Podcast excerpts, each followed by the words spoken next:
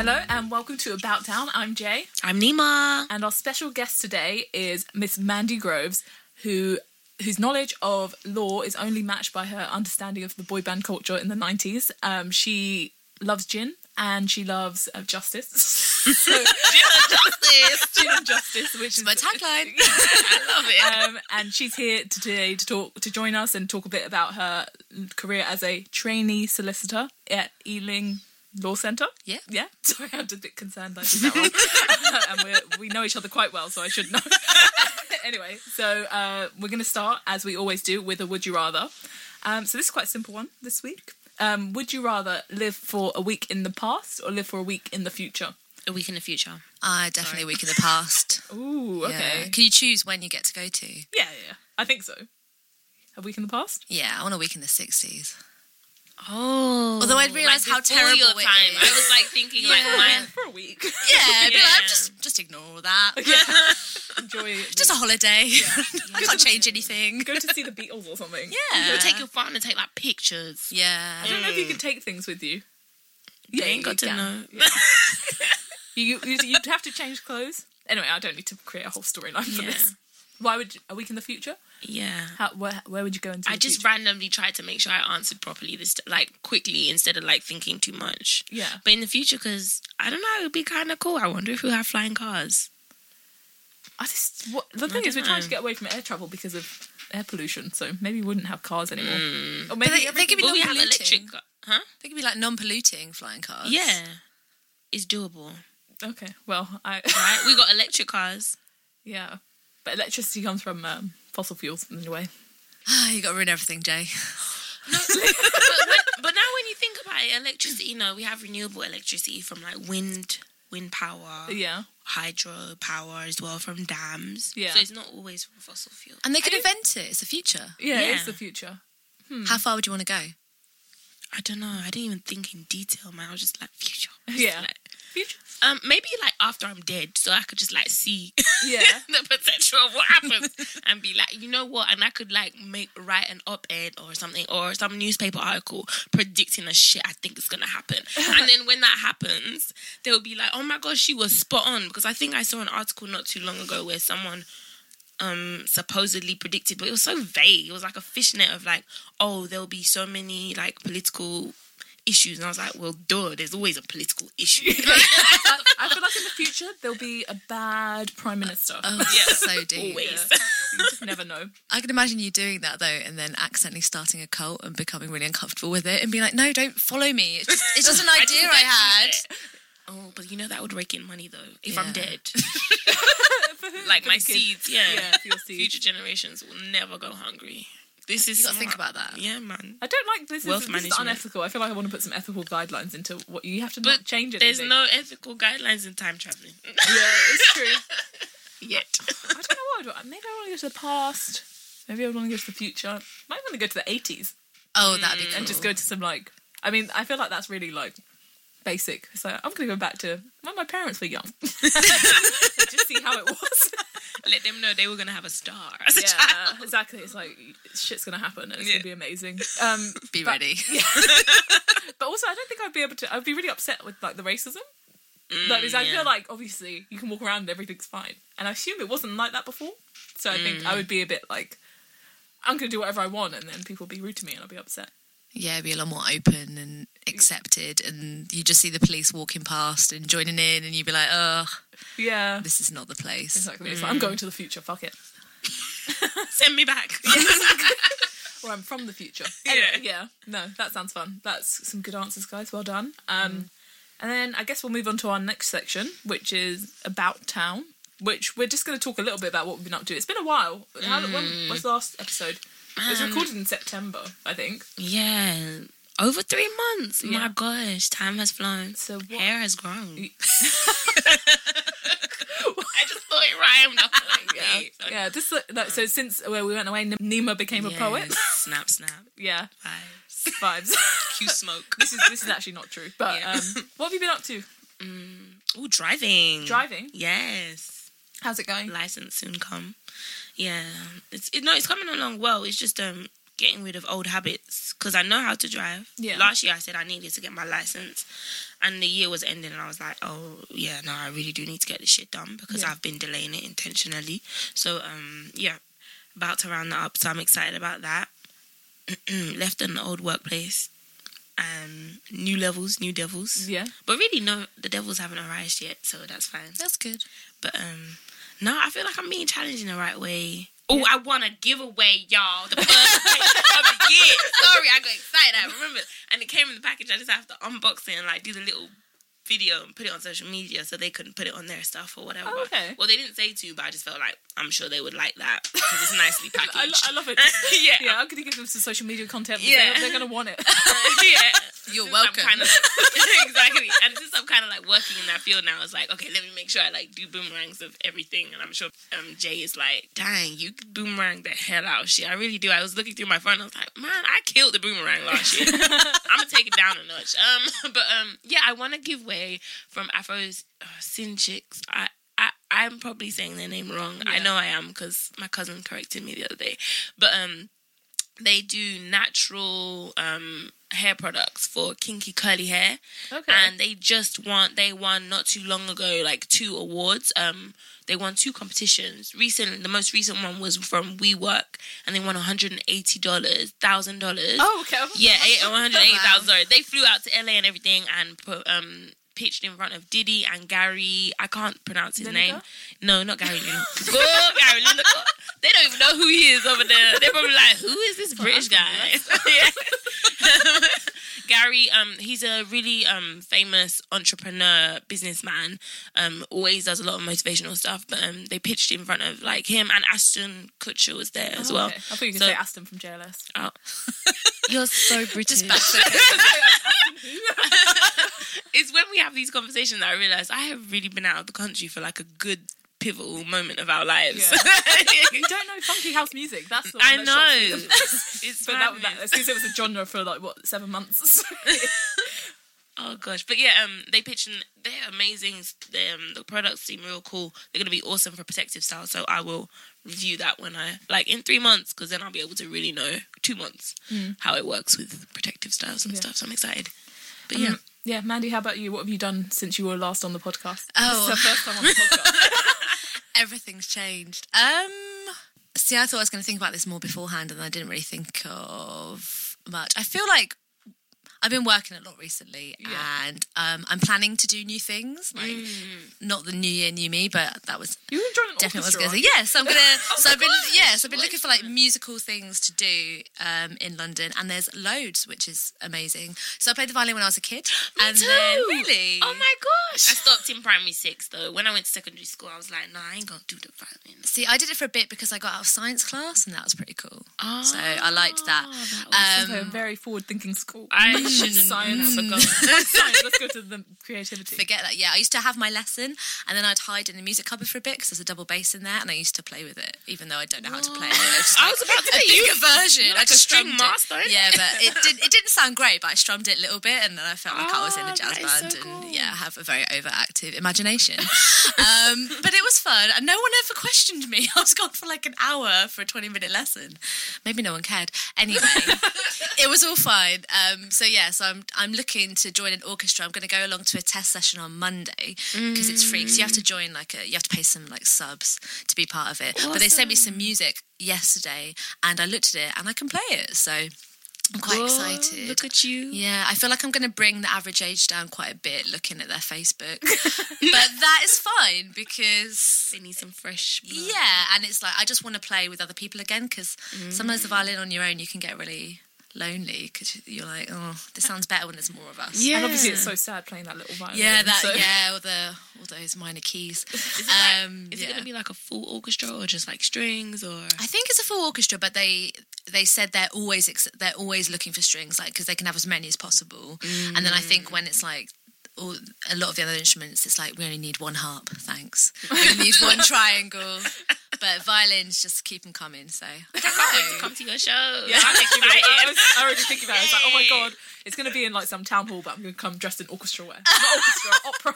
Yeah, elegant evening wear. Is orchestra and opera wear the same thing? Like, would you wear the same thing you would to see an opera? I feel like you dress up more for the opera. I don't know, and like you probably wear like a longer dress, Yeah. maybe a hat for the like an opera. evening gown. Yeah. Well, I don't know. Mm, I don't know. That's what they did in The Greatest Showman, but I don't know if that's What? what real life is. I haven't seen that yet. I really want to see it. Oh, I think you'd like it. I love I keep listening to the songs. it's just like, just stop. You've heard it like three times a day.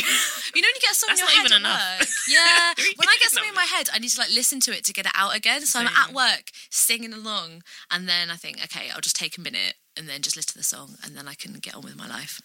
Yeah, you know how I like to listen to a song 50 or 60 times a day Mm. until Just constant, for, like, for like four, two weeks, I'll just listen to the song every five minutes. I Mm-hmm. keep listening to Time After Time, sung by Tituss Burgess.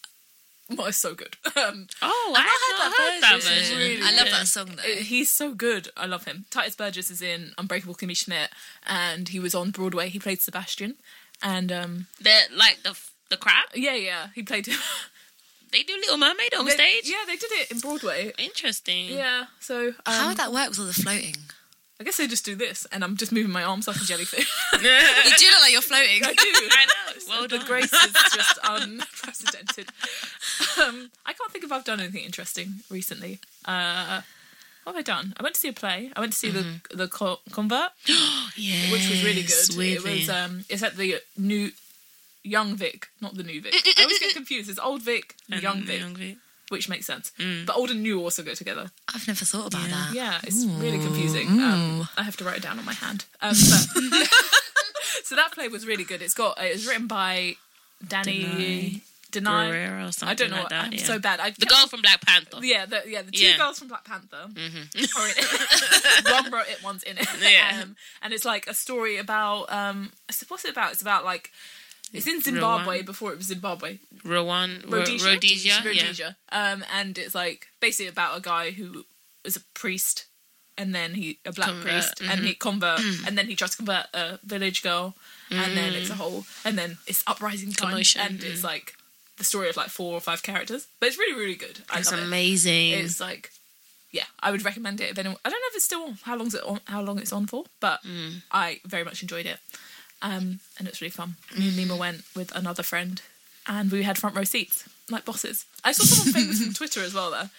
You know, I was like, oh, that girl's. I know her from Twitter. And my friend was like, what? I was like, oh, because, um, I just see her little picture, yeah, caption. and she's always like tweeting about black stuff.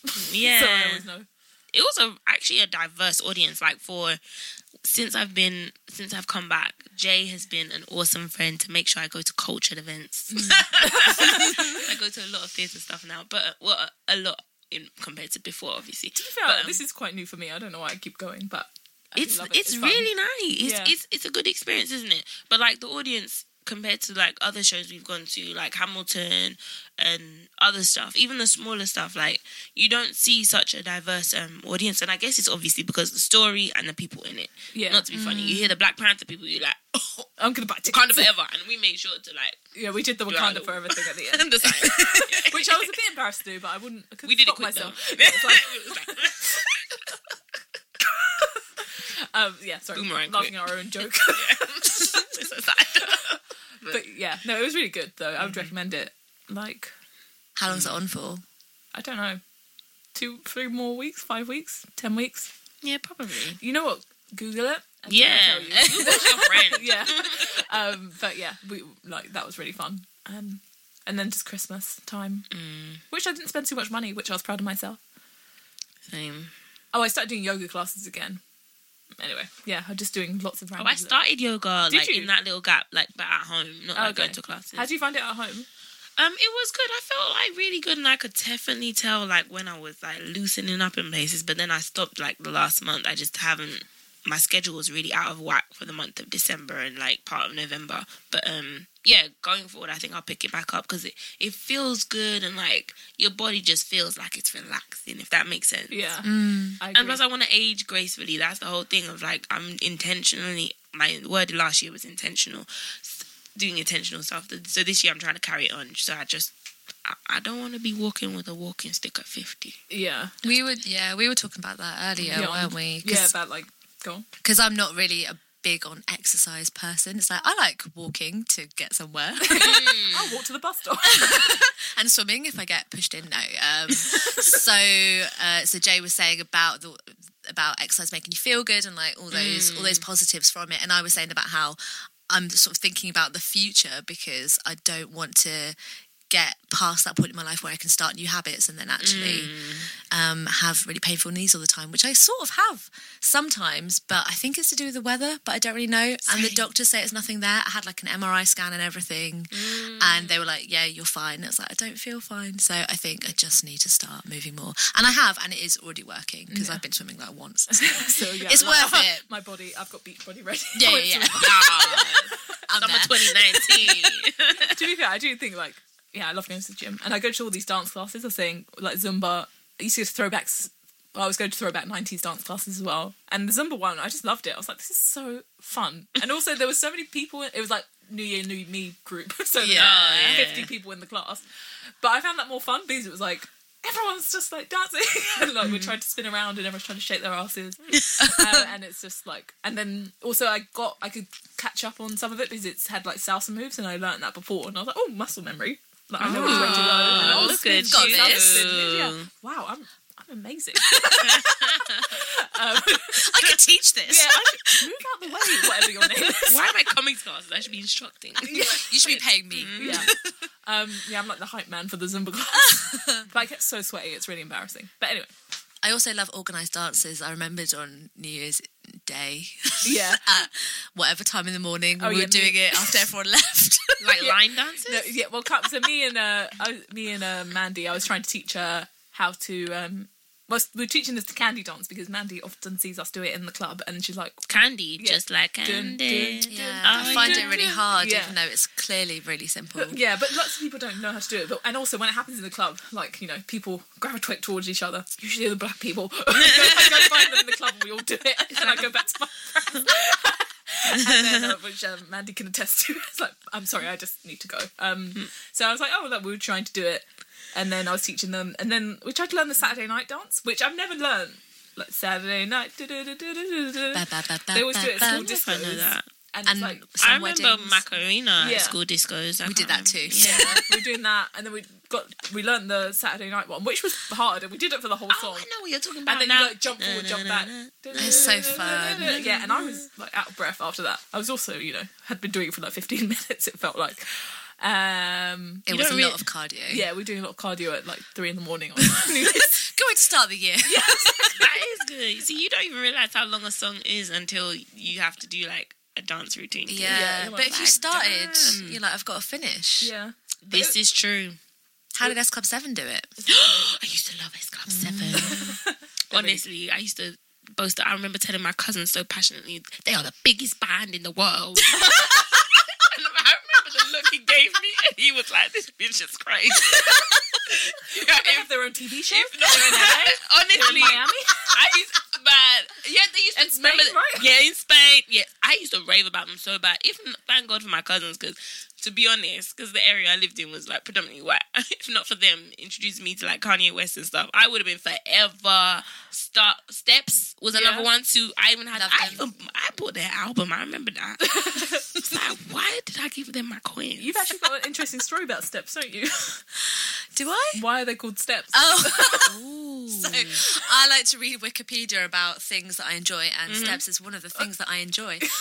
and I was reading about how the reason they're called steps is because they had so many dance moves, and apparently it was like a, I don't think it was like a new thing for bands like that to dance, but it was like their USP that they would have dance moves that you could read in the inlay of their CD case, and it would have the steps of the moves, and that's why they're called steps. Shut the front door. I and know. And I think that's so I didn't even know that. you didn't even open the album.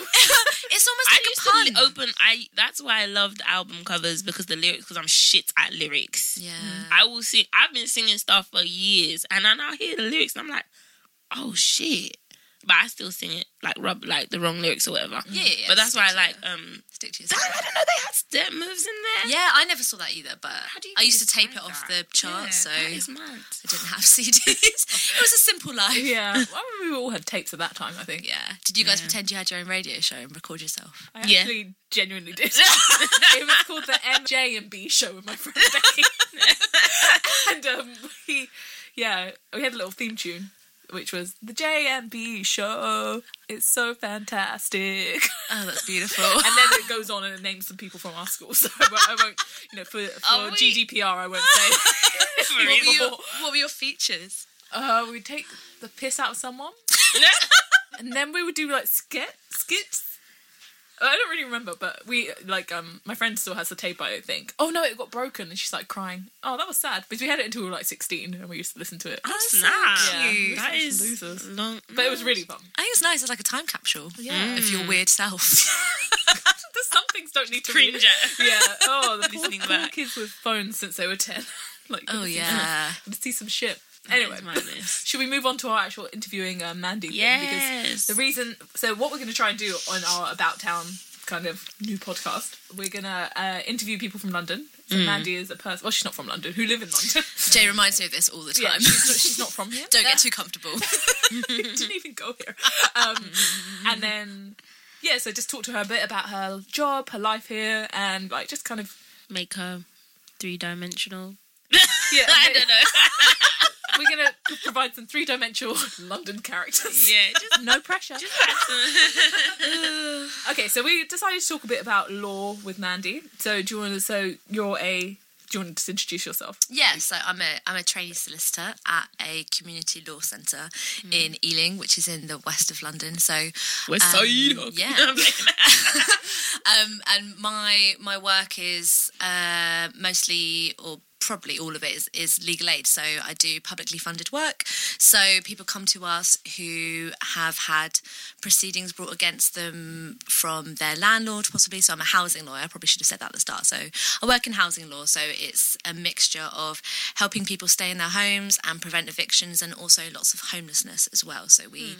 challenge people who are making bad decisions about homelessness and just remind them that the law exists and that they should be following it, hmm. which is which is really interesting. Okay. Um, and so why did you choose to go into legal aid So or into law in general? So Yeah. like, so you did a law degree, right? Yeah, I did. That was, but I did the degree not necessarily thinking that I would go into it. I did it because I found it interesting because I did law A level, and before that, I thought that law was like this really boring thing that someone put into stone, like the Ten Commandments. I just never thought about it properly, and then I learned how interesting it was and dynamic and fast moving. Why is it? Because I probably think the same thing about the law. No offense. Yeah, no. though- so like, I don't really know. It just seems like law. Oh, that seems fancy, right? Yeah, and well, from my background, it's like it's the type of thing to do, like to make sure you've got like sustainable income and like it's it's a respected position. That- that yeah, makes sense. yeah, And, that was- you got to be fancy for it. Yeah, that was Yeah. that was definitely part of the choice of thinking that I wanted something where I knew I would get a job because I was like, I mm. need, I'm going to uni to get a job. It wasn't just like a fanciful thing, but I definitely wanted to do something that I was interested in, and I was always going to do English beforehand because I loved stories and literature and poems, and I mm. was like, you know, I'm I'm I'm I know I'm going to love this. This is going to be great, and I'm just going to get to read all the time, which is the dream, right? Um, and then I learned about this thing called, I don't want to go too much into it, but why I think law is interesting. Yeah. There's this thing called statutory interpretation where. What does The that mean? What's that one? Educated. so obviously Parliament makes all these laws. There's all these statutes. It's being debated, discussed, passed every single day through um, the House of Commons and the House of Lords. But the way that those are actually used in practice is is completely different. And what happens is that something will be interpreted in a certain way, and then someone will challenge that. It will go through the court system and go to a high enough court that actually the judge will say no, it should be interpreted in this way, and then the law changes. Mm-hmm. So it's the cases and the real situations that people bring that actually makes the law develop and move and be usually more fair because that's what everyone's aiming for right so mm. when politicians write something in a certain way they they are doing it with their experiences and their knowledge about the subject, which is usually quite limited because laws affect all different things. Mm-hmm. So it has to be the people that it affects and the lawyers who work in that area as well to kind of mold it and move it to how it should be and how it should develop for the time because the you know laws are made about something and then mm-hmm. have to last for hundreds of years. And when society changes so much so that's why I think it's so interesting because I never realized that there was that movement and there was that development there. And I love learning about that but it is long Yeah. is there like an example of that if you have a quick example of like that happening or like where that would or like I don't know. I mean- cases are I mean, there's loads of famous cases. Like when I get a taxi and I tell someone that I'm a lawyer, um, I've had more than one taxi driver be like, "Oh yeah, Donoghue and Stevenson, right?" Which is this case about a woman who. There was this woman who drank a ginger beer in like I think it was the early 1900s. I don't actually remember.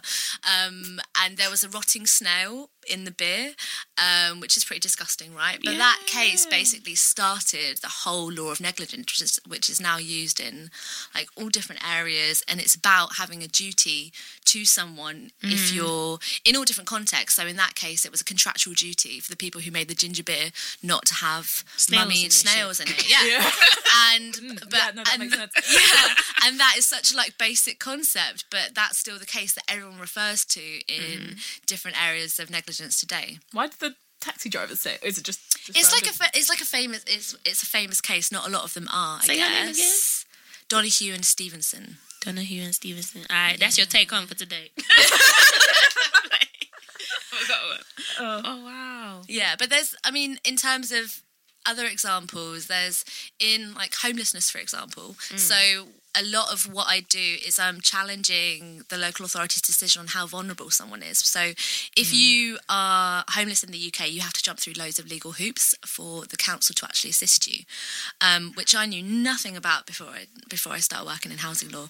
Um, but the obviously there's lots of different decisions made about whether how vulnerable someone is and whether they should actually get that help.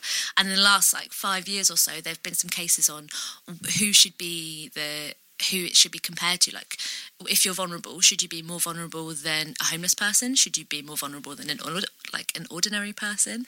And should you be how much more vulnerable should you be? So, like, one case said that you should be significantly more vulnerable, and then that's now the like bit of a judgment that I'm applying all of the time when I'm saying, no, this person is more vulnerable because of this. Yeah. You have to have the evidence, you have to get the medical evidence, obviously, but mm. you're literally using these few words that a judge said to try and establish your case because you interpret something different to what the council do. Yeah. Um, I, I mean, I think I think it's really interesting. I think that's interesting That as is really in. It- it's yeah, it's depressing. It can be depressing. I imagine. Yeah. like, Yeah. Like, it's like, do you mean it's up for inter? And obviously, if someone like that's quite complicated, really. Like if you don't know that, then like you won't know it. It's like- Yeah. so it's like- because there's so much room for in, like misinterpretation significantly more vulnerable like what i might think is really bad is different to you right so yeah, yeah, do they ever like break it down a little bit more they do revisit stuff Yeah, yeah, yeah, definitely. So then other cases will look at that, and Mm-hmm. there's there's codes of guidance, and there's um, policies. So there's like local authority policies, and but in terms of giving examples, every everything is so different. I've been doing this for about a year and a half now, Mm-hmm. and people present to you with such different circumstances and histories Mm. and and illnesses and things that you you can never really have a kind of this is an example and this will work for someone else. Yeah. Um, so you have to piece all the different guidance together, and then what my job will usually be is to write representation. So even though I've got a person in front of me who I can see really needs support with housing, um, I have to write down why that is and use. Um, use my own understanding of everything and also the, what they tell me to mm. put together a really really persuasive argument. Hmm. But when it works it feels really good. Hmm. But ultimately you know you as a legal aid lawyer i think often you want your job not to exist because this person should have should have been helped previously before they even came to you. You know they've come to you at the point Yeah. where they want something reviewed and something looked at again. Hmm. And you think well actually the first decision maker why why are they not seeing what i'm seeing? But what like Jay said about it being depressing with the housing crisis and just the situation at the moment and austerity, it's in such a difficult state that you have to be at your lowest ebb really for you actually actually to get any support and that's not how that's sad that's not how it should be. That's not how I think it should be. Yeah. And why did you choose? So, I've I was talking to someone about how they're a lawyer or something, and they're like, it's really boring because you're just like working for like a giant company and you're only working on like random wording in contracts. Like your job doesn't mm. sound like that. No. so, like, so, like that a sounds different to the law. scope. Yeah. That's a word. So, like, I guess there's different types of law or legal jobs. Like, why did you choose to do the This legal one. aid?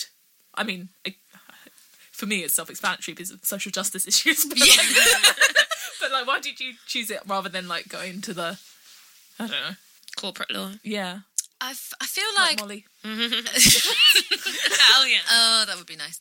Um, I I never really saw myself as a corporate person. So even though on my degree and when you're thinking about careers and stuff, and you go to all these fairs and read all this literature online, there's a big focus on getting into a big firm, getting a good job, getting that training contract, which is like the holy grail. If you if you want to qualify, you need someone to take you on for a two year period. It's called a training contract, and without that, you can't actually qualify as a solicitor. Um, so you need to f- find somewhere that suits you and that you're going to fit in. And I just didn't really see myself in that context. And because I was studying because I loved it, rather than wanting to just get through it and get the best grades, um, I just knew that was never the way that never going to be the way that I was going to go. But I'd also done some volunteering. Um, where at the time when I didn't really know what I wanted to do, and that's when I first volunteered in a law centre, and I thought, you know, this this is what this is what I want to do. These are the kind of the kind of people that I want to work with in terms of your colleagues, and also the clients as well. The kind of people that I wanted to help, people who um, might struggle to go into a massive law firm and explain something to someone who was only giving them thirty minutes of their time. Um, I like I liked the challenge of assisting people who need a little bit a little bit more patience, maybe a little bit more support. So there's a bit more empathy in this field, in this sector. Yeah. versus- Yeah, well, it's the kind of it's the human side of it because it's people. A lot of my clients they haven't ever wanted to go to a courtroom or be part of this process, but they've been forced to because, um, Circumstances. yeah, because of because of their circumstances. So you have to kind of help them through it, and that's the side of it that I really enjoy. I think it's it's weird though to say that I enjoy it. I sometimes feel a bit uncomfortable with it, but I, I enjoy the job and I get a lot of satisfaction from um, helping people who are in need. I think, and they're really nice people, like ninety percent of the time as well. Yeah. who um, are just really appreciative that, that someone's there to explain things to them. Yeah, I sort of feel like I'm translating sometimes, uh, even though I don't speak any other languages apart from some really bad French. But you you have beautiful. Uh, but you have to you ha- it's almost like you have to. At, you have to be two people. So if you're, say, you're in court and you have to talk to the judge in a certain way and apply the law and have all these traditions and all this like fluff, basically. Yeah. Um, because that's how it's always been. Yeah, yeah, something like that. um, I'm really knowledgeable. but at the same time, you have to um, explain it to someone who's got no knowledge of this process and think, okay, if I had just walked in here today because I'd got a letter saying I had to come here, what is the most important thing? What do I need to know?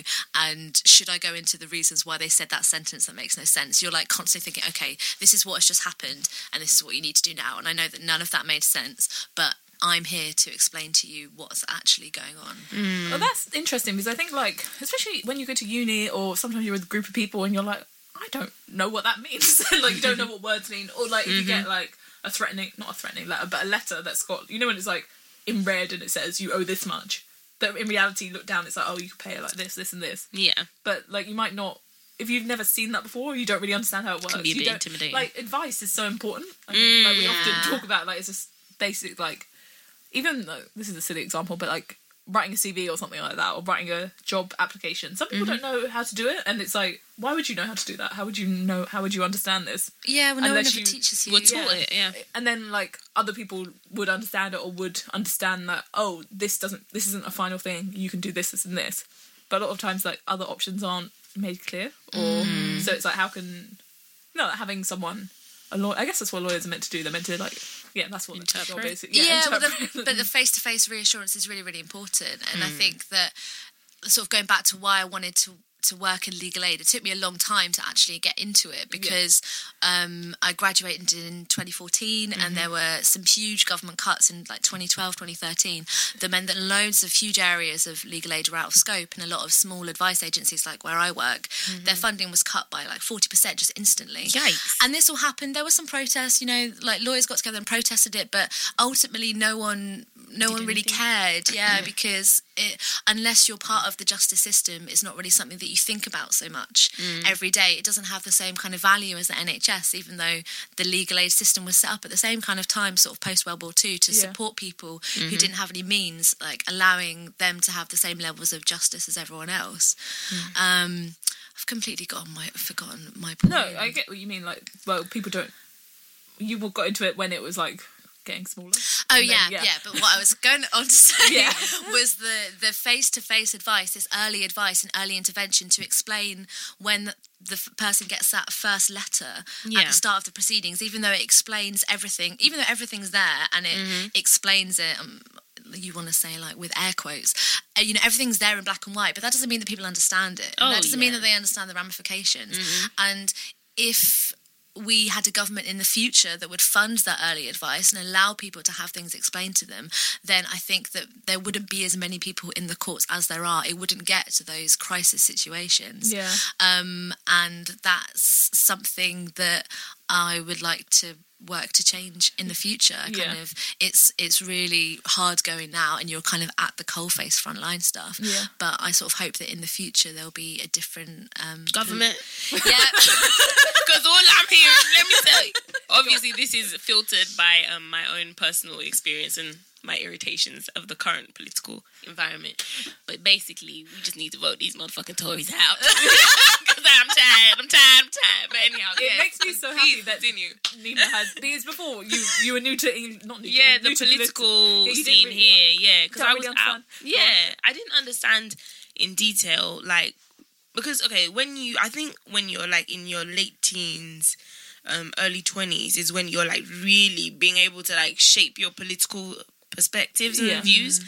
And I was in America, so a lot of my views were obviously based of the environment that I was living in at that time. Mm-hmm. And then okay, a little bit of maybe a little sprinkle in like what might affect me in terms of exchange rates. But that's not really politics because all I was worried is that student is that when my parents are sending me money, how am I, how many dollars am I getting? Yeah, that's yeah. what I was worried about. So then I worried about international trade and like issues because then I know that's pe- messing with my money. Yeah. you know.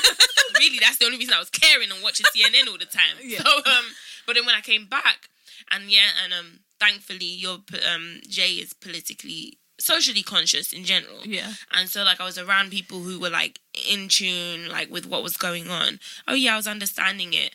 But like I think my gen I wouldn't even say I'm aligned with a specific party. I just don't know. I know I don't like them motherfucking Tory motherfucking Tories. Pardon my language, but they really are getting on my nerves nowadays. 'Cause I'm Yeah. just like it's fair. as highly educated as these people claim to be, you come and like, and let me not go on a ta- off a tangent. You can catch me on another day for that. But yeah, I just, I just, there's just some basic common sense stuff that I think they miss, and like basic lack of humanity that only seems to be relevant when it affects them. Yeah. kind of thing. a- So There's a thing about like the pub biz. So uh, in 2010, austerity happened, which basically meant lots of cuts to public services, which, Mm-hmm. as Mandy was saying, and that like so that would be legal aid, that would be like employment help, that would be everything for some Mm-hmm. reason. And then it's like yeah, so you end up having the people who are at crisis point are the only people that get help. Like, everyday you- people being forced to their ultimate lowest points. And it's like before That's what there it was so much like. more support. Like, Yeah. I think about it like when we were younger. Obviously, this isn't to do with law or anything, but Mm-hmm. like EMA, which was like a thing. Like if you went to college and you had your pa- parents earned a less amount, you would get weekly allowance to help you like get to college or you know buy sweets. I remember And, that. yeah, yeah, yeah, yeah. and things like that. And like so, you would have that, and then at uni, it was uni was cheaper, and you got quite big maintenance grants if your parents didn't earn much money. Mm-hmm. Yeah. Yeah. So, So- that's not around anymore. no that's gone so like i like for me that's what i had Mm. and um so that helped me but like Yeah. if my it's weird because i have siblings who are like uh kind of the next generation you see Mm-hmm. them it's like oh you have to pay a lot more than i paid you have to do a, like we Mm. Got lot a lot of the last stuff because we got the last of the labour government Yeah. Yeah. like, it's like, but it's like they they've just lost everything and like you just oh sorry And was- intentionally, what that does, they know what they're doing.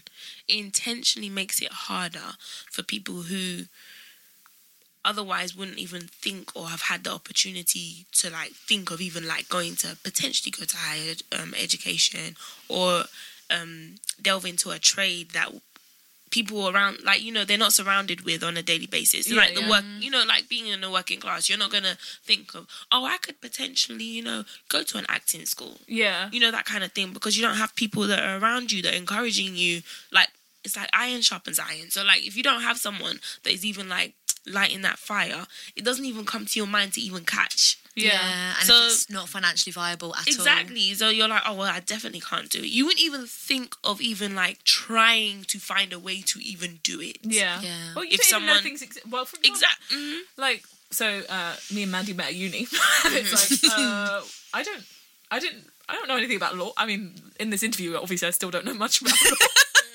At least you know where I work. yeah i know just but it's like this is just like so as as nima said like i'm aware of political stuff and social stuff but like you could just completely miss complete sections which Yeah. would actually like because we talk about the housing crisis a lot Mm. but I've never, I don't really think about the legal aid side of how that's how to Mm. support people. You're like, oh, we need to build more houses, but it's like you also need to support the people that are already in the houses that are being kicked out. like, Yeah. you need to support. There's like it's all connected, so it's like that's why everyone needs to fight on different levels. Some people need to be social Yes. activists. Some people need to be legal aid lawyers. Behind those Some things, people yeah. need to be doing like uh, I don't know, just protesting. Like It's all part know. of the machine, isn't it? oh, it's trash. It's so trash. So vote out them Tories, man. If you don't like voting, I don't care. Just vote. Don't vote for them. Just just vote. yeah, just vote.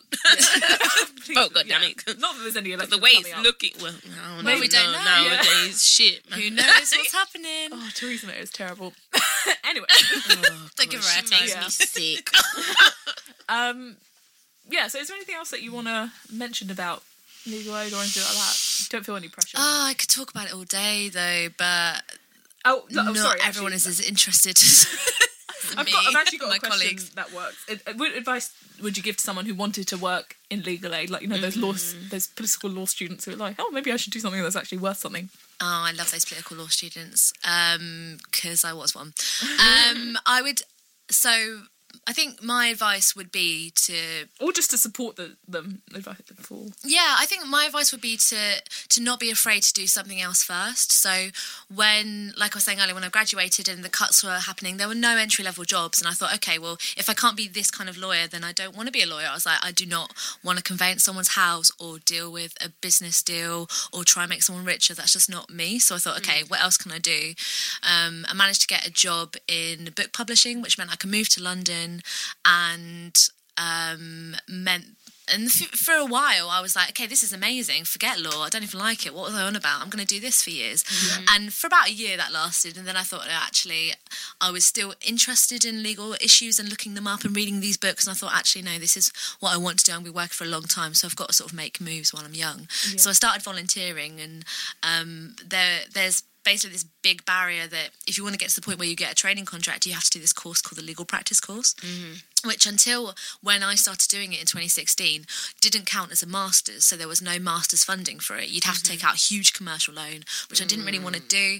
Um, so then this government loan came in where basically if you don't have a master's, and I ho- it must still be around now, I think you can get 10 grand um, from the government to do do a master's degree. So I took that, I got a little scholarship, and I and I took the leap to do this course and at the same time because i was doing it part-time i also got a job at community law centre in croydon southwest london law centres Hey, and sorry.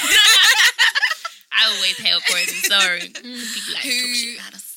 yeah and when i was there i learned so much about how a legal aid practice actually works because before i had all these ideas and optimisms and you know all the like fluffy stuff but actually um, I, I got to grips with with how how these things happen. And then luckily because that was a funded job a charitable funded job because no one is, is funding these kind of jobs. Yeah. when it ended i got a paralegal job at ealing law centre Yeah. and that's where I'm going to qualify in about just over a year. Yeah. And um, and it's great. So I was I was lucky, but I think that if if something you want to do, don't worry about doing something connected with it. Work for charity or work for work for any. I think any kind of arts organisation or any kind of job where funds are limited Yeah. and you have to be creative and work with what you've got you can always transfer that over into legal aid so i would definitely tell people not to be put off by it and just take all the opportunities you can because Yeah. it's all going to be valued yeah. Just to recap on a couple, one thing in particular you said, because in case people are listening and they want that opportunity as well. Mm. You said there was something you could go to the government if you don't have a master's, you can go back to the government and apply for. What was that? Yeah, so it's It's graduate development loan. or Yeah, development I think it's Yeah. called. I think that's what it's called. Mm-hmm. Yeah. Yeah. So it's. I think it's been around for a few years for master's degrees, mm-hmm. and it's so to and to qualify for it, you just need to not already have a master's. Mm-hmm. Um, I don't even know if there's means information because they didn't ask for like my my like parents' income the way they did for my undergrad. Um, it's just in in the same way as my undergrad loan, this will come out of my wages every month, so I don't have to pay it all back straight away because otherwise it it wouldn't have been affordable for me. That's good. Um, it was it was they can amazing. Google the rest. That's yeah, yeah, Yeah, we yeah. can definitely look into think- it. It's life changing. I think um, what's good, I feel anyway, with our government to a degree, like on the website, like you can Google something, click on it, and it does break it down to um in layman terms. Yeah, they don't really- yeah. they don't talk over your head, which is really good. Unless like you just don't understand, you can just ask questions in it. But um, yeah, I just I Yeah. think that's a good one for us. Yeah. Yeah. Yeah, well, that's some good. About, oh, And you said you moved here from you moved to London. I caught onto that. I So did. I did. so where did you come from? So, Tell the people. my history, uh, my history. Um, Hey. so I grew up in a sunny seaside town called Bournemouth, um, and I lived there for 20 years. And then I moved to Leicester for university. Met Jay, and we talk about Bournemouth all the time because I thought that Bournemouth was the best place in the world. she thinks about wherever she lives. I definitely think that about London, but I think I'm right this time. Yeah, anyway. that's true. um, yeah, and um, when I was in final year, you know, there's that. I spent so much more time looking for jobs than I did revising. It was so bad. Just like on to the next step. Yeah. Um, but I was pretty sure that I. As much as I love Bournemouth and it was a lovely place to grow up, I was thinking there's not the opportunities that, that I want back there. It's not, you know, it would be it would have been a step back for me to move back, and I was like, I want to move forward. Um, so when I managed to get a job so that I could move to London, it just felt like the kind of like meal ticket. Even though I say meal ticket, um, I've been poor for like five years, Yeah. but I'm very happy. so what can you do? what do you, what, what's your favourite thing about London, or why do you like London? I love the culture. I love that wherever you go, um, there's something going on every night of the week. Um, there's always loads of um, theatre shows, nights, panel discussions. I also love the freebies because there's so much of that that's free. Like, yeah, um, saying there's always like deals on different cultural shows. I love reading time. I love all the free magazines you get on the tube. So I love getting mm. time out and thinking, oh, look all these amazing things that are happening. And I'll maybe go to one, maybe go to none. But just mm-hmm. the idea that you could do so much of it is is great. And I love getting handed free things at train stations. Oh, once I got hmm. breakfast, I got a croissant and a bottle of water. Oh, For real? Yeah, so, just looking at, like, just out, like, Liverpool wonderful. Street or. Make sure you don't start your day on an empty stomach. Yes. That's what they said. I think it was Lurpak. Oh god. yeah, Was it a good buttery croissant? I think so. I don't remember where I was going, but I mm. definitely ate it on the way. Oh, you're making me hungry now. Oh, yeah, I feel a bit hungry. Anyway, mm. no, I do. I think yeah, in London, there's definitely something new to do whenever you want. And if you're like, Yeah. hmm, I want to take yoga classes on a Wednesday, every other Wednesday for six weeks, you can find mm. that. Yeah, Like, it's at not- 20 past six. Yeah, yeah, twenty past six. Something- It's like yeah, it's like I want to go to a show or a, thing where there's free food and like Palestinian food, but then also there's a Caribbean restaurant around the corner, and you're like, yeah, that's Yes, there. you're so like- right. like- There's it's- something for everybody. Yeah. There really is. It's really. I don't know if there are many cities like this in the world. I don't know. But it's a good one. Yeah, Mm. it is. I like it here. Um, Yeah. I guess we should wrap up this section unless we've got any follow up questions for. Um, I think those are the two main things: where you're from and the Yeah. graduate thing. Yeah. How would you support a law, law centre if you were just a randomer? I think definitely look in your um, in your local area. So see if there's one in your local area. Just have a Google. Um, if you wanted to look up about what they do and find some more information, the Law Centres Network is a good place to start. So they're like an umbrella organisation for all law centres around the UK. And also, if you ever wanted to start one, they're the people to get in touch with. So You can um, start them. yeah, of course you can start them. So they're like grassroots community organisation. So they Ah. started out in the 1970s when um, there were radical lawyers who thought actually, you know, we should be bringing law to the people. So they'd open high street shops um, and start law centres. The first one was in North Kensington. Um, it recently celebrated its 40th anniversary. I th- no, that was another one. I don't know my anniversaries. Yeah, but that's fine. yeah, but there's lots of information around. Also, there's um uh, Law, the Law Centres Network were one of the um, charities chosen by the Guardian for their Christmas appeal. So there's been a huge amount, over a million pounds. It's amazing. Oh wow. Um, so yeah, the Guardian, the Guardian readers have donated all of this money for um, charities who who were working with the Windrush scandal. So That's something that a lot of um, my colleagues in immigration have been dealing with for a long time, knowing that this was going to happen. And as soon as it came out, obviously people were rightly Outraged. outraged because because it's outrageous. Um, uh, so it's it's amazing to have that sort of recognised by by people and to have the support of a publication like the Guardian. It was great. This, the thing is, that's re- it's really interesting because like a lot of stuff we've spoken about on on um, Brown About Town was that like we talked about the Windrush scandal, we talk about the housing crisis, we talk about all this stuff, and it's like oh shit, there's actually, I mean, there's always people working on stuff, but like you know, it's like oh, if you wanted to support or if you if like who's doing anything about this, it's like there are this huge group of people doing lots of stuff, at yeah. frontline kind of, because you miss out often. You see the protests, but you don't see the frontline workers, or you don't know who they are because they're too busy doing all the work. So Yeah. Yeah. get to talk to- They're like, oh, we don't have time to go do stuff.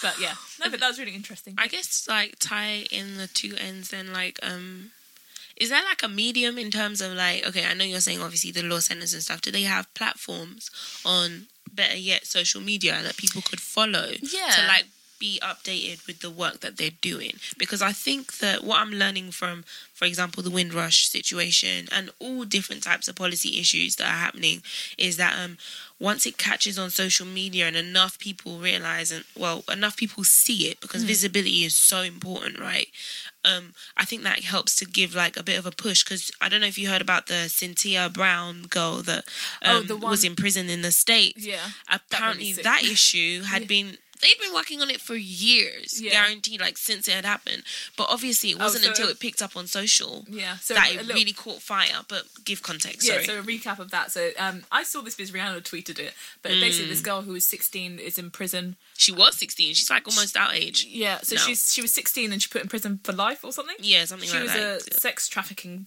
victim, She- but yeah. Mm. she was like convicted as like a prostitute. But it was like, or uh, did she kill someone? she killed someone because she thought he was going to kill her. She shot Oh, him. oh yeah, like she was being like exploited as a basically like, a, a child was- yeah. Mm-hmm. prostitute, which isn't a word, a child like victim. Yeah. and, um, and she killed him, Mm-hmm. and um, she was put in prison, and she was tried as like an adult and all this other stuff. Yeah, but she was like she was obviously, yeah, she was obviously she was like seen as like some sort of I think she was like portrayed as some sort of like prostitute who tried to rob him, but it was like she was a child who was being raped by a man. Mm-hmm. Yeah, a grown man. Kill, yeah, and killed him because he was gonna hurt her. She- so she was like, anyway, but she's out of prison now.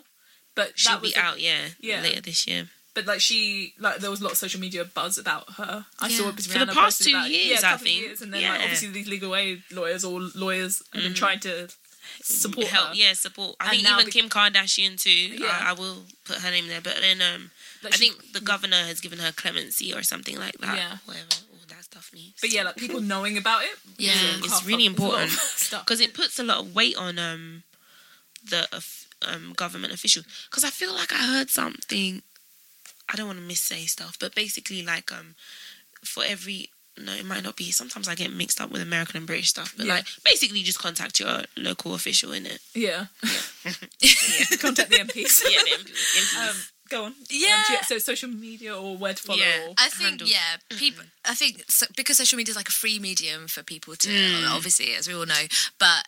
It's it's difficult because you're kind of you want to tell people about what you, do, but then you've also got to be confidential to all of your clients Yeah, and Yeah, and course. not and not call out the people who you are constantly bringing claims against because they some of them still fund you and you have to work with them a lot of the time as well. So Mm-hmm. it's a difficult road to walk, but I think the law centres do it pretty well. Mm-hmm. So the Law Centres Network are on Twitter; they're very active. It's at law centres. Also, all of the local law centres, or most of them, have their own Twitter feeds as well. Mm-hmm. Obviously, I'm going to call out Ealing Law Centre because they're great. um, but also, if you're interested in the sort of wider campaign and different areas of law as well, uh, there's a campaign organisation called Justice Alliance. Um, their handle is Just Alliance UK, and they talk about all different areas of law, so civil and criminal, all different issues that are coming up, and working to campaign on. Um, sort of bringing more information to the public about what lawyers are actually doing and and what we're up against basically in this in in this sort of situation. There's a lot of changes that that are coming up at the moment. The courts are being closed down. Um, they're trying to digitize all of the courts to the point Yeah. where they're going to be getting people to plead guilty or not guilty on their phones, sort of taking out the chance for any any legal advice, trying to streamline everything to the point where no one's going to know what is actually happening and, and the consequences of their decisions. Um, so yeah, I would definitely recommend to keep an eye out on that and see what's happening. we almost died. People, just to let you know, we're like superheroes out here. Yeah. Had to run outside, quench the fire, and come back in to make sure that we recorded this quality piece for you. Just, just to let you know. You're, you're fucking welcome. Yeah. Shit. Um, I- okay, so we're going to move on to our section rants and bants. And Nima, do you want to talk about the new army posters that we've seen? I don't think Mandy knows about these. No. I will. Okay. I will gladly show you. Okay, so um, basically, the army is doing a new campaign to attract millennials. Oh, it's so stupid. Because we don't have enough people. Yeah, and, and it's like um, all of the like posters are like, oh, um, are you a snowflake? We need you because you're sensitive. for your empathy or Yeah, compassion yeah. or something. I'm Yeah, like, really? like in like a World War II style. Yeah. Mm. And then there was one where it's like, are you an addictive gamer? We need someone with your commitment Concentra- level. yeah, Yeah, concentration or something like And that. then it's like Oh, oh. other ones like, are you a social justice warrior? We need your caring. Those are three. I'm giving them Yeah, to Jay so she could read them to you guys. Are guys. you a phone zombie? Oh my god, what is that for? I guess all Uh, these. For your, I don't know what it says. Snowflakes, we need you for your compassion. Binge gamers, we need you for your drive. Literally. the hard drive. Lovely.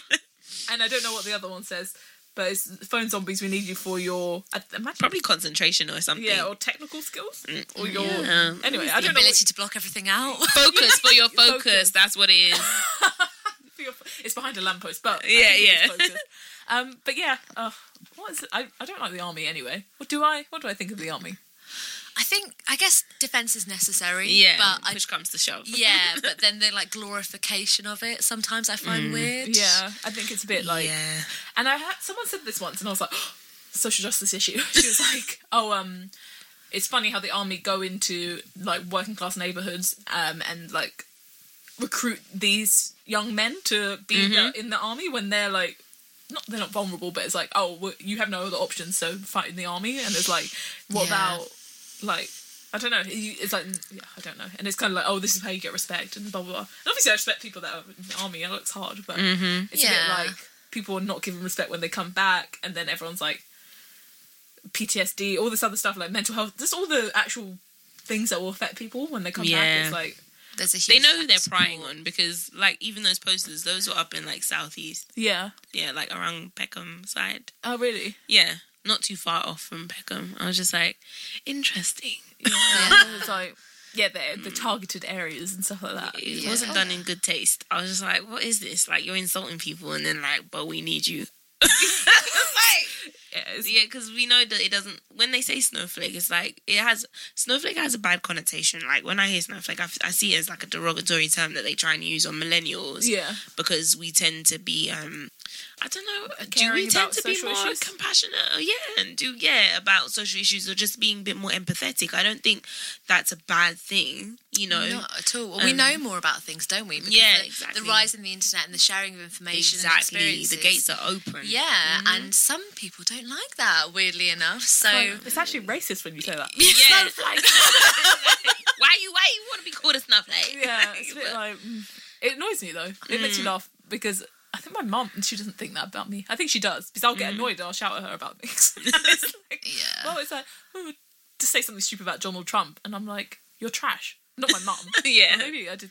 Those it's very much viewpoints like, are this is- the this is viewpoints actually- are trash. This is an issue, mm-hmm. and these are why it's an issue. And like people mm-hmm. are like, oh, it's fine. But it's like these, I think we understand the consequences of things. Yeah. Or like, yeah, we know we to link it to- unpack things. Yeah. I think, and that's a good thing, right? You shouldn't just take things at face value. Like, I think before our generation, it's been so easy to just feed something to someone because you don't get the back end of the story. You don't get to unravel what became what what ultimately became the whole package if that makes sense but now like with social media like you said and the internet like you can do your own research you can even find out and like untie the loose ends like it's easy access to information period has just like opened up. Yeah. So I don't know. That's I don't know. I think people should be happy about that. If anything, like the ability to challenge and question things. That's what you're supposed to do, isn't it? I think you'd be happy about that unless you like the status quo. And I yeah, that's and you're what- benefiting. Yeah. That's what that's mm-hmm. what the issue is. If it's mm-hmm. fine for you, so like you were saying about like relatives, I've had conversations with family members who are of an older generation about like the current benefit system mm. and been told that I'm that I'm sort of exaggerating things. It's like I'm I'm really not. Like what mm. what a weird thing to exaggerate. Why would I make up stories about that? Like I'm just telling you about my job. Like this is this is what it's actually like and I don't think they're bad people. I just think they think, oh, it's fine. I'm fine. Everyone's comfortable. It's not that mm, bad. Yeah. But if you work in it, you know it is actually that bad, mm. and people need to be talking about it, and Yeah. people need to be outraged about it because if the wider public was pissed off, then the politicians actually have to do something. Oh, yeah. that's what happened with Windrush. Mm. I'm hoping that at some point this is what's going to happen um, with. With legal aid, so they're coming. They're sorry to bring it back. No, it's good. It's But good. I'm Let on the message. um, so at the moment, there's a, there's a they called a review last year Mm-hmm. of the law which um, made all of these cuts. It's called LASPO, Mm-hmm. the Legal Aid Sentencing and Punishment of Offenders Act. They even make it sound boring, so no one will be interested in it. Mm-hmm. um, and they have they keep extending the date for their response to this review because, and they they literally said this. Their reason for it was to paraphrase. Oh, we didn't actually realise we'd have that many responses, so we need some more time to deal with it. So they didn't even think that people would respond to the consultation, and it's mm. like you. So you're not even making time for people to have opinions on this. Mm-hmm. You clearly have no value in it. So mm. yeah, um, I think that it's it's a great thing that mm-hmm. people can can just talk generally about things that, that they don't have in their sort of inner circle. Yeah. Um, and and learn about it and be pissed off about it, be publicly pissed off. I think Yeah. that is that, that exaggeration healthy. thing is I found it strange because I know people that say it, they're like it's just like, what are you talking about? Why would anyone be exaggerating that? Like, if you liked your job, why would you say it's hard? I don't know. I, obviously, I just think I think that's in maybe in some people's nature to be like that, to like over complain or something like that. So they think that everyone's over complaining. I was like, no, most people, people- don't. Say, well, I know a lot of people that don't say um, uh, what they think. Like they won't. They'll be like, oh, it's fine. Like I'm happy. I think though- that's the problem though Yeah. too. Like we're so used to being like, oh, it's fine. We're not, and older generations rather are so used to like not talking about their issues. Yeah. Like we could take it back to like Reni Eddo-Lodge's and why I'm no longer talking to white people. And when you read the stories, you're like, I never. I remember telling you and saying, my parents never used to tell me about like the climate before when I was a kid. So I didn't know there were issues. So obviously you now start thinking as an individual that when you're experiencing certain situations, that is just you. Yeah. Yeah. And the fact that we have these open platforms now allow you to be like, oh, you're not alone. These this shit does happen. Make noise about it so it's recorded. Yeah. And Yeah. therefore it's not like in our crazy imagination and we end up being told we're mads. Yeah. Yeah. Like for lack of better words. That um these things are happening. Like it's so ne- conversation is necessary. That's the point. Communication And I is think the base. Mm-hmm. social media, like, uh, remember that everyday sexism thing? So it's basically like a Twitter where there'd be women would tweet, "This happened to me today." Like someone shouted at me in the street. Some man stared at me in a bus for like Mm-hmm. four hours, and you're just like, "I want to leave," and all this other stuff is happening. And I think that's a lot of times how I make not how I make friends, but you know, like, oh, we can relax because we can bond. Oh, someone said this to me. They've said this to me. Over our oppressions. Yeah, yeah. like, this is so ridiculous, and you've Got to look on the bright side. yeah. Yeah. and the thing is, like, I think people assume we're all getting really angry about it, but really, we're just like, just we- if you, if I say it to you, it's like, oh, some random man shouted at me out of his car, it'd be like, mm. "Ugh, that's so stupid. Eye roll. and like eye roll. Mm-hmm. But it's not like we're outraged. But when, if you're like, okay, this has happened to everyone, and we have an organised thing, we can Yeah. say something about it. Yeah. It's Yeah. cathartic, like just letting it out. Yeah, but It people are does like, don't let it out, hold it in, get a drinking problem. Yeah, and let it hit yourself. Yeah. Punch someone you at the pub. like, I don't know. Like, it's like, well, oh, that's not a good idea. Yeah, exactly. It's like you'll least- be a lot less happy. Do you think hmm. that's partly a gender thing as well? Because we're conditioned to be like, oh no, everything's fine, it's fine, I'm nice, I'm cheering up love, it might never happen. Don't ever be Don't pissed cry off. over a boy. Yeah, yeah. Yeah, for sure. I'm crying about. Yeah. but you just shouted at me from his car. And yeah. it's a very British thing too, like Yeah. just not saying anything, mm. Don't being complain. yeah passive aggressive and just like Yeah. yeah, it's a very British thing for sure. But then again, like you said, it doubles down like gender as well, like. In both aspects, though, as well, isn't it? To a degree, we let boys say a lot more than. I don't know. I think we encourage boys to say more. Yeah, if they you, do. If you look at kind of when the way that small kids are treated traditionally, I Mm. don't know. I feel like I have a warped view of this because I'm an I'm an only child, and Mm. I never had any. I never saw myself as different from the boys at school or anything like that. Yeah. Mm-hmm. So I always had all these views, which now I can sort of articulate as an adult. But I feel like it's always been there Yeah. because I'm like I can do whatever anyone else can. Mm-hmm. Um, but I think that if if you are outspoken as a young man, you've got leadership skills and Mm. you're impressive. And if you're a young Mm-hmm. woman, you're bossy and you're um, you're naggy, and those are completely different have completely different connotations Yeah. and you're if you're given a toy and you're a boy it's a soldier and if you're a if you're a girl, it's a Barbie and you can dress her up, but Mm-hmm. she doesn't have a gun. I mean, she probably shouldn't have a gun, but she can have like a lab coat. Like, there are there are She can wear camo things. too. Yeah. Um, I saw an interesting thing recently that um, uh, Margot Robbie has been cast as Barbie Oh yeah, I saw that. in in a new movie, and a, some journalist, I think it was in the Evening Standard or somewhere, was saying how that was a really really great thing because even though Barbie is is like a problematic thing, she's hugely popular. It's a big deal. And Yeah. They're bringing out a film about her, and Margot Robbie is someone who could easily have taken the pin-up route, but she's done all these really interesting films. Yeah. Like Jay and I went to see I Tonya together. Oh, Have yeah, you it's seen that, really Nima? good. It was and it was No, amazing. She started seen her own the production adverts, so- company. Like she's an incredible. She's actress. Australian, isn't she? Yeah. Yeah, started don't for. Neighbours, which is also a great show. Oh, neighbor, become Good friends. that was stunning. yeah. so yeah, Well she's done. she's gonna make Barbie great. Yeah, That is hopefully. good. Um, yeah, I think I don't know what we're talking about. Gender. We're not Feminism. snowflakes. Yeah. leave us alone. Like, and I also think it's interesting. Like, so if you're And really- they should write more about the baby boomers and how they're taking up space. Yep. Everywhere I look, they're building retirement homes. They gonna die soon. God forgive me, but Hey, no hey, hey, services, we- but the pensions.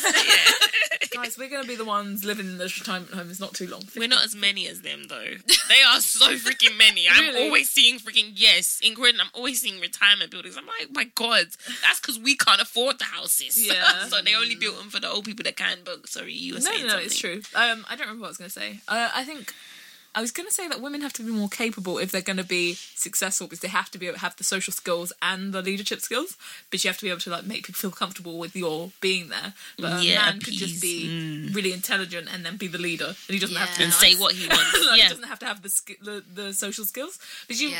I, yeah, women aren't able to get away with that. Uh, and I've noticed Yeah. that when a woman is like that and is very assertive, it's like, gosh, you need to tone it down. Or you know, that got- kind of thing. You're coming off a bit strong. yeah. Because even if they're like not bad people, but you know, some people are like a bit weird or like boring or like not very friendly. Yeah. Mm, If a woman's not if a Lacking woman is social like that, skills. she probably won't move up places. But if Yeah. a man's like oh, that, he definitely. could still move up, Definitely. and that's kind Yeah. of like. Whether, because you'd see you'd see her and you'd be like, "There's good reason that she's not moving up. This is she's not good with people, but a man could still move up if he's bad with people." Oh, yeah, for Yeah. So sure. it's kind of like, Mm-hmm. oh, this is um, annoying because you neither of you have the skills. Someone else should be doing it. Someone Yeah, it should be a skills Should be doing it. And you're allowed like le- to be less looked at as an individual. It's how you are in a group and how you work in that group rather than what you do on your own. Like, could you imagine a female Don Draper? No, How much would everyone? Who's Don Draper? He's know. in um, I don't know names. Mad Men. He was uh, basically like Oh, a I feel like old people drunk. always talk about Yeah. An old, Okay. handsome, charming Yeah. drunk. Yeah. yeah. It's a really good show. I but would basically, he would recommend. just like be brilliant and then run off. But it's like mm. and not to be rude to everyone. But like it's like That if a, is a woman wouldn't be, wouldn't be able to do never, that. Well, it Never. wouldn't even be the show.